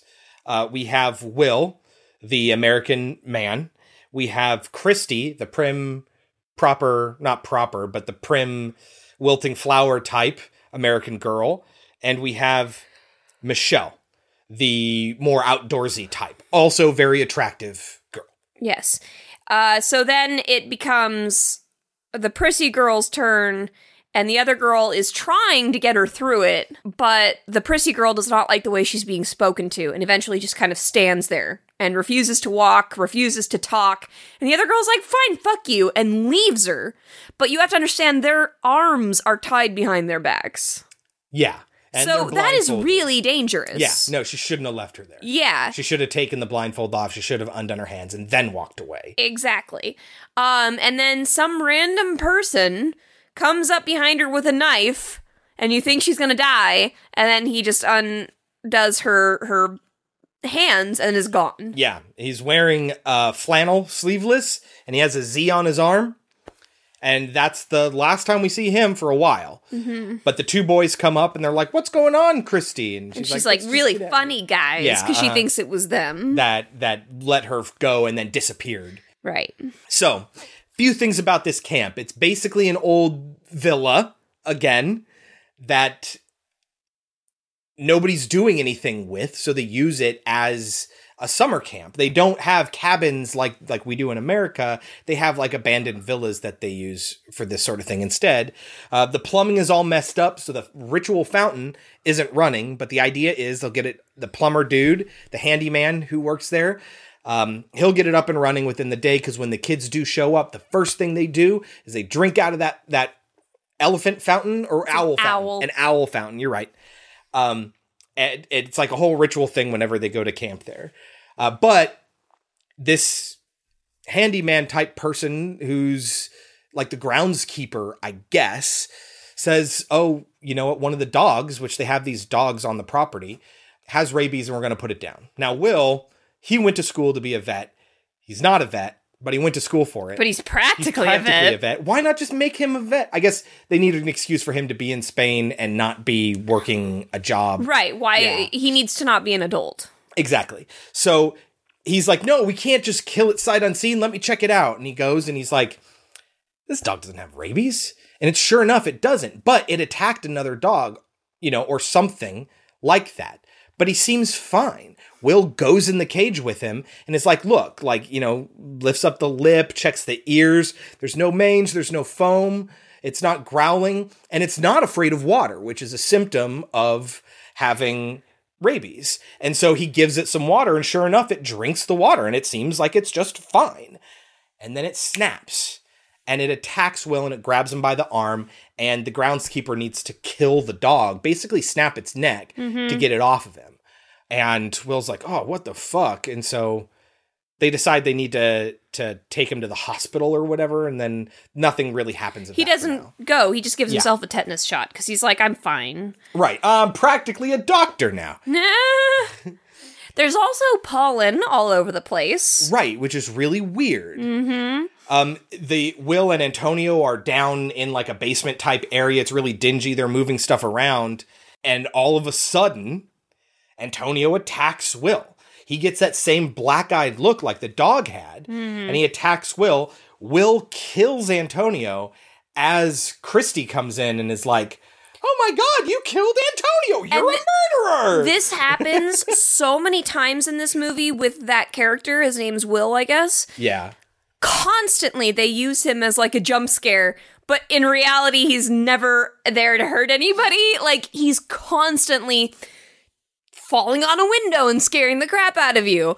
Or he runs up to you and, and grabs your arm for no good reason. This movie is fraught with this shit. Yeah. So Christy runs out and she gets Michelle and throws her into the Jeep and is like, We gotta go! We gotta go! We gotta go! And Michelle's like, What are you talking about? What's going on? We gotta go! Just go, go, go, drive! And so Michelle is driving Christy and she doesn't know what's going on. And all of a sudden she turns the air conditioning on and poof, all this pollen just like hits her in the face.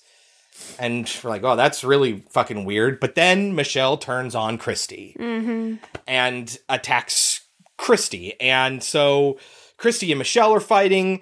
Will shows up and Michelle's down on the ground, seemingly dead. He checks her pulse um, at her neck, which, dude, she has one in her hand too. So check it there. No pulse. But she does pop back up again. So, like, I was wondering, is Antonio still alive? They never come back to Antonio. Antonio's dead. And so basically, it's a lot of these misunderstandings because what we come to find out is that Michelle comes back to normal at some point, some 20 minutes in after she's chasing them. The only reason they didn't kill her, because Christy certainly wanted to kill her, is again, Will has this thing where he really doesn't like to kill Yeah, things. if he doesn't have to, he doesn't want to kill anything. So now the premise is like in full force at this point, and we're we're only like 25 minutes into this movie, and the premise is like full blown gone. So there, and I write down here, I don't care about any of these people at this point. Like it's just these four people who are all assholes at some point, and then there's druggies that Well, are mean to them on the side of the room. I guess not. I guess Will's okay. Antonio tells a story about Will um, sleeping with both the girl coun- counselors the year before, but I think that was just so that he could sleep with both of them. Right, Like, yeah. don't sleep with Will. He's an asshole. Sleep Yeah, with me. uh-huh. So, but we do meet these druggies that have camped out just outside the property and that refuse to leave. So says Antonio. So we're thinking, hmm, maybe they have something to do with this. But it's a lot of trade off between, you know, people turning and then people coming back and turning again. And it's like back and forth. You're turned for about 20 minutes at a time. And throughout the film, Christy constantly wants to leave people behind, wants to kill people, want she's extremely selfish. Like to the point of just like, are you kidding me? Like uh, even me, because I fully understand. Like, if I'm in a zombie apocalypse, I'm gonna do my best to keep the people I love around me, but I'm also the type that's like, nope, fuck this shit, I'm out. But she's like to the point where, I mean, they know that they'll come back. They know they'll be normal Right. again, and she's just like, no, fuck this, I'm gone. But what I thought was really cool is the first time that Michelle turns uh, back again, uh, she's been chasing them around this villa and they got separated. Christy and Will got separated, and Will's like banging on a door trying to get to Christy when Michelle turns back again. And the last thing she remembers is Christy was running from her life from Will, who Christy said murdered Antonio. and so now, now sane again, Michelle starts going after Will yeah. because she thinks that he's a murderer and Will thinks that she's this zombie thing still. So there's a bunch of these misunderstandings that keep going back and forth and all the way around in circles. And you might be thinking to yourself, well, all they have to do is talk to them, but that's not true because even when you're, this is why I refuse to call them zombies, they can communicate. They can talk. Yeah, but they're rage filled. Yes, everything they say is killing people. and- angry, Yeah. but they can still talk, which is a really odd choice, I feel. I, I, I don't get why they did that. Yeah. Will is on the other side of a door from Michelle, but Christy's turned this time, and we don't know how. And so now Will's trying to save Michelle from Christy, but Michelle doesn't know that Will isn't a murderer and is coming after her. So he ends up breaking a hole in the door, and she takes a drill right to the bottom of his foot. Ah! And it is so fucking graphic. Like Mhm. she's digging it all around in there. She lets go of it, and the drill starts spinning on its own. Meanwhile, he's not acting like he's in exorbitant amount of Right. pain. I don't get what was going on there. Like, dude, you got a drill going through your foot. You'd be screaming your head off. I don't get why you're not.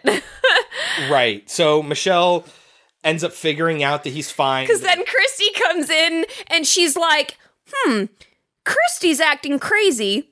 Meanwhile, the guy I just put a drill through his foot is trying to help me. Hmm, maybe I made a mistake. Right, yeah. so she takes Will downstairs and they clean up after they deal with Christy. She washes off his foot and, and wraps up his wound, and uh, he drinks some of it. And I write down here maybe it's the water, but now we have two culprits. There's the pollen and there's the water. Mhm. Which is it? Uh, there's a lot of shaky cam during these scenes, which is all over the place, and it's aggressive shaky. Like it's, It's- really aggressive. It's to get it's to make editing easier. I could see why that would be the case. But it's Mhm. it's not like somebody's tapping the camera to get that shaky cam effect. Like there is somebody It's that's handheld. just Right, but that's how they normally do that effect a lot of the time is there's there's actually somebody in many cases the director sitting behind the camera operator and like tapping like physically bumping I thought it was always just handheld, and that's why it looked like that. No, th- there's a difference between a handheld camera and a shaky cam. Hmm. Shaky cam is is being shaken like this, not necessarily wobbling around, moving. It's it's actually shaking on an axis that is the camera. And but this is like somebody instead is just having a seizure while they're holding on to the camera. No offense to people with seizures if you have seizures, I'm sorry. But that's what it seems like. It's absolutely ridiculous. So they get at this point, Like, you really hate Christy. right? You, hate really, her really do. so much. So now we're in with the chickens. And it's kind of hard to tell exactly what to remember exactly what's going on. I wrote, why sick Christy on Will? Oh, that's it. So at one point, Michelle is locked. She's running from Will, who's now changed, and Christy's still a zombie type person, and she's she's in a cage protected from Will. Mhm. Will is inside inside the the room with her, but outside the cage, and Christy is outside the room, and so Michelle has this great idea, even though she's safe from both of them right now, but I think I might have just figured it out. To use like a broomstick or something and like knock off the board that was blocking the door so Christy can get inside. Because she wants them to each eat each other. Right. This is where we find out they don't care about each other. It's like zombies. Exactly. And so now they're both going after her, but now they're both inside. And she uses the chicken crawl space to get outside and away from them. So we know a few things. Pollen or water turns you. You turn back after 20 minutes or so. If somebody else is turned, you don't attack them. I don't remember what happens to Christy, but um, she gets knocked out or a hit or something like that, mo- most likely by Michelle, and she's running from Will. And she's in the forest and she's hiding, but her phone goes off. And it's been a while now, but her phone goes off, and Will's like, huh, huh, and she shuts it off. And then it goes off again. So instead of shutting it off again, she throws it to maybe make Will go somewhere else. This is another really cool moment. We see it land, and then the camera pans up, and we can see it landed right next to Christy, who's back to normal, and now also trying to hide from Will in a completely different location where she where Michelle threw the phone. It was kind of a cool moment.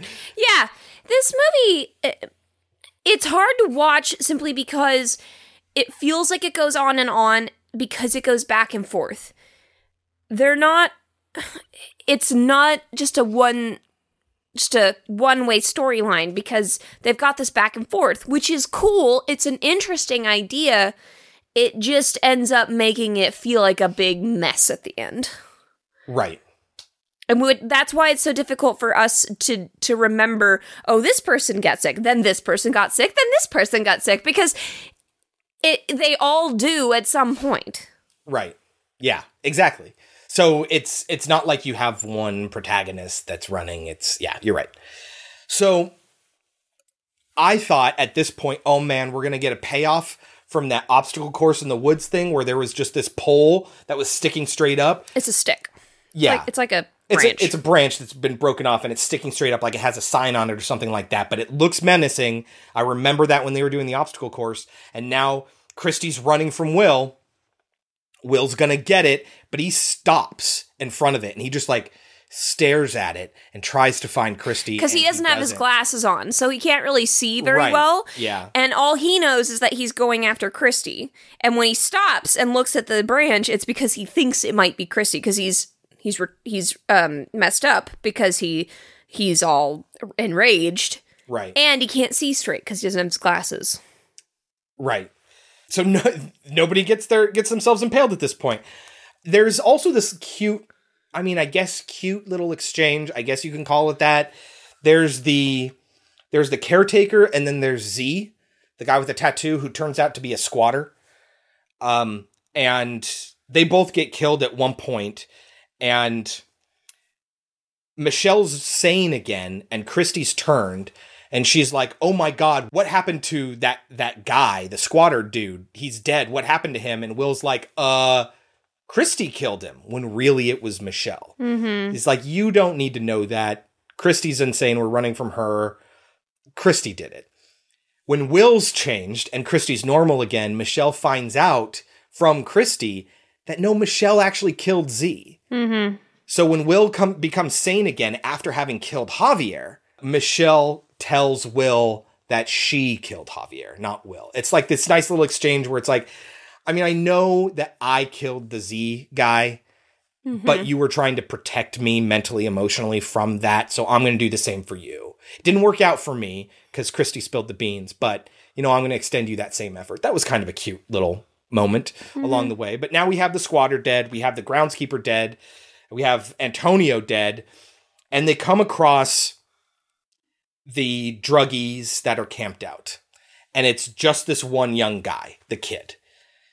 And he reveals after much to do that it's the water. They're trying to grow these hallucinogenic mushrooms or whatever With added chemicals. with added chemicals, and that combination is seeping into the groundwater, which is well the what which is where the well water comes from. Yeah, they did it right around the well so that they would grow well. Exactly. Yeah. It is an, an experiment. Co- combine uh, chemicals and, and mushrooms. When they took them, they, they, they, they went crazy. Why did you do that by the well? Because because we, we need water for for grow the mushrooms. My father put the mushroom spores in the pipe, and when they grew, he brought some here to test them. We, we thought that the camp was close to lo juro. De verdad. Great. We were drugged by God knows what. I mean, we know the well works now and, and the and the water's running because we saw it in the hose. We saw the well started. We saw sprinklers go off, and there was this joke about how he's like, "Guys, you gotta run! You gotta run!" And they're like, "Oh God!" And they start to run, and then the sprinklers go off, and they all laugh, and it's ah, such a good time.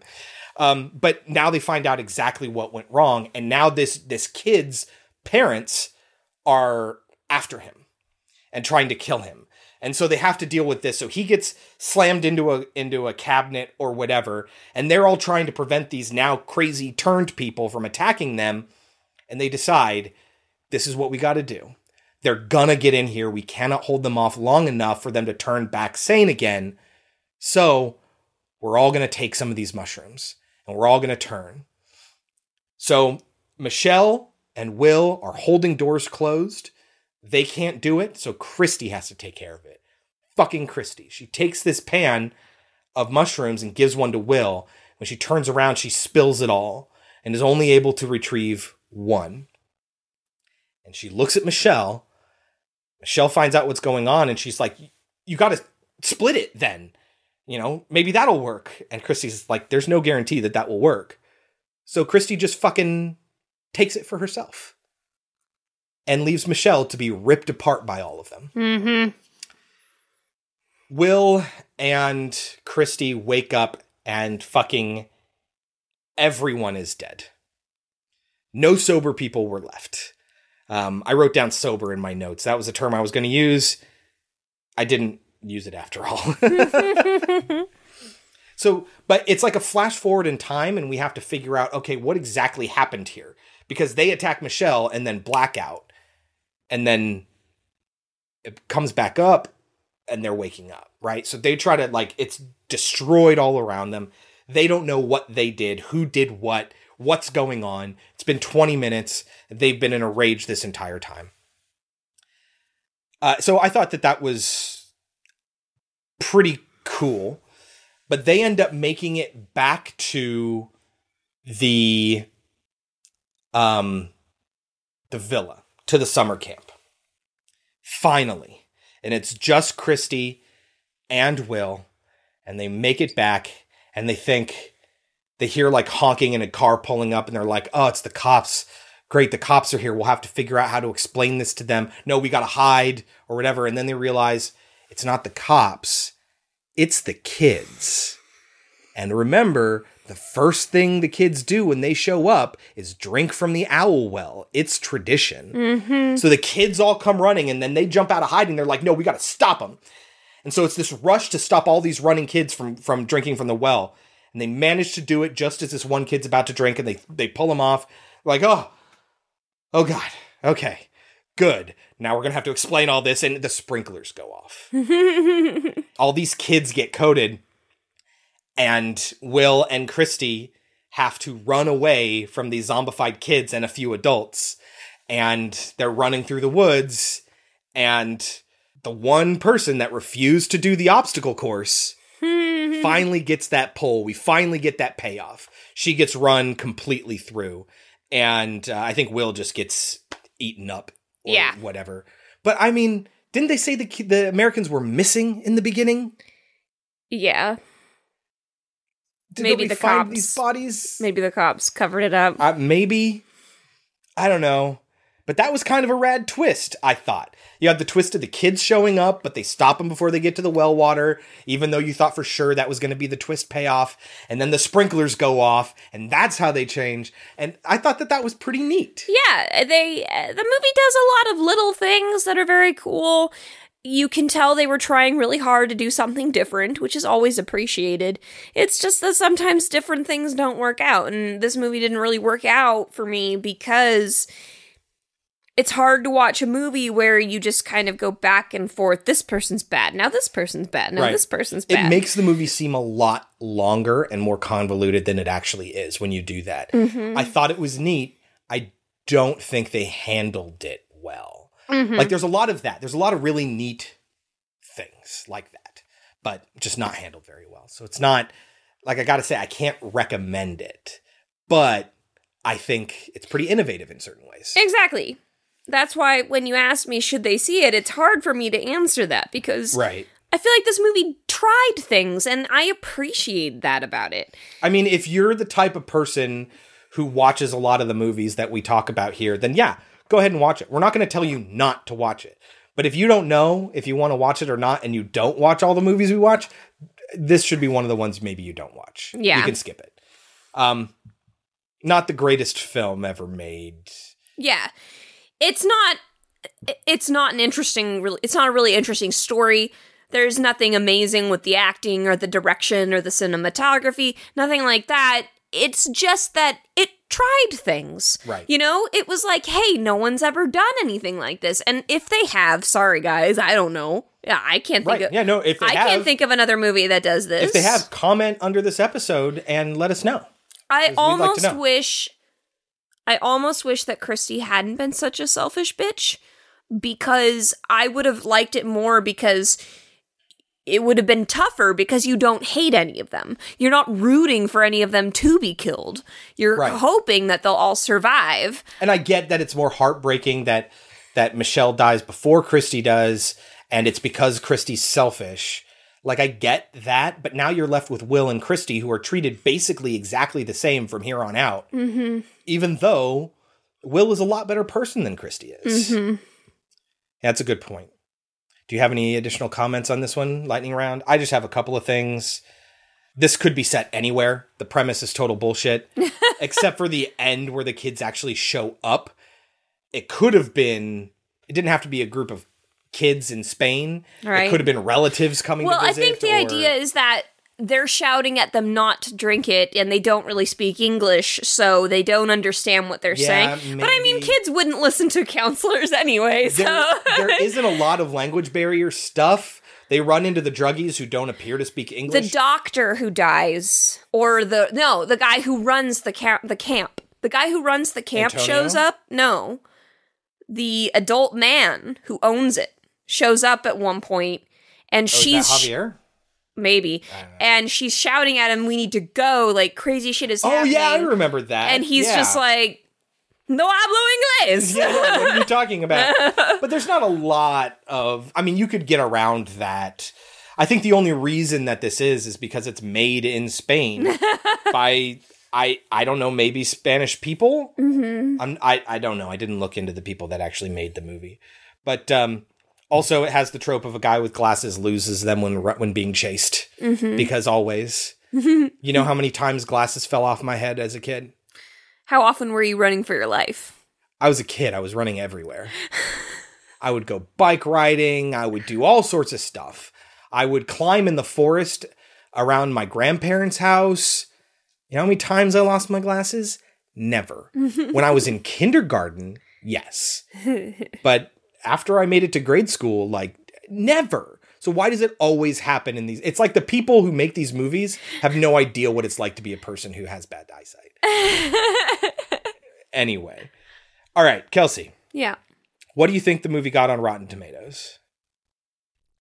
63 44%. wow But there's not even a consensus. I didn't check to see how many votes there were, but it's not, there's not a lot of votes. Do you think overrated or underrated? I'd say a little underrated I was thinking maybe like a 47, 48. i'd give it like a 58 You think? Wow. i have a lot of respect for movies that try things Right.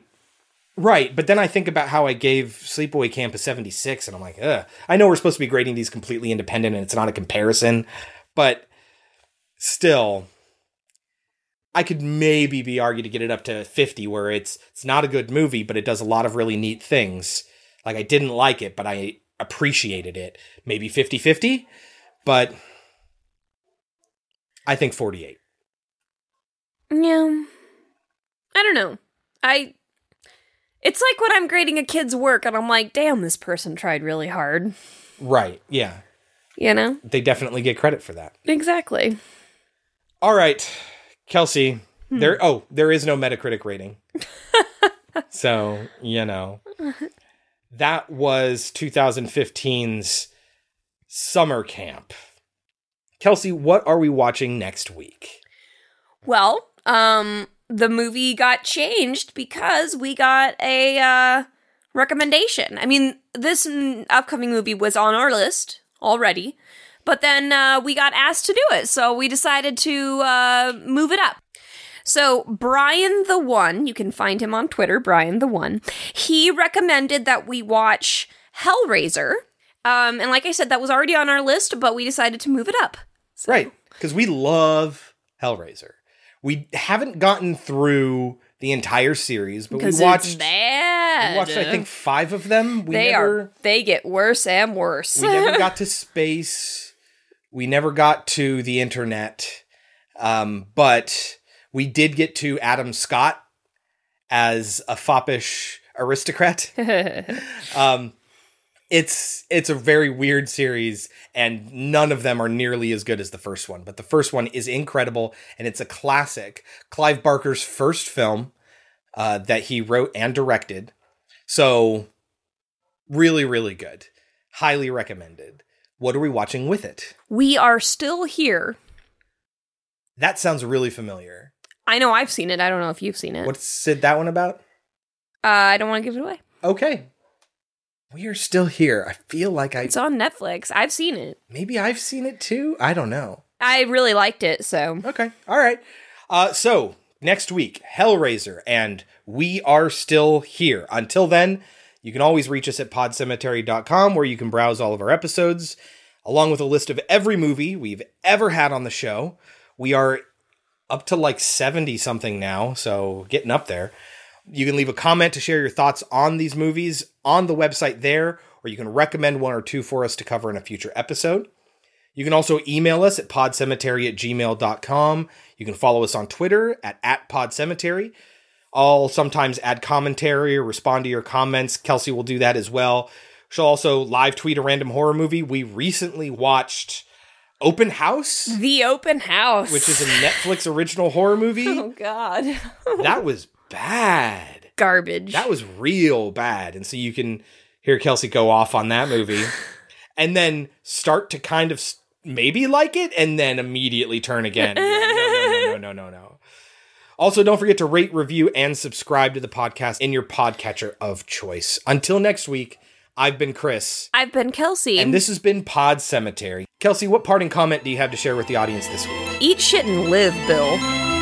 When I look into your eyes, it comes as no surprise.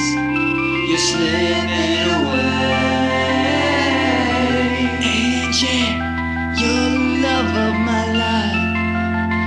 So cold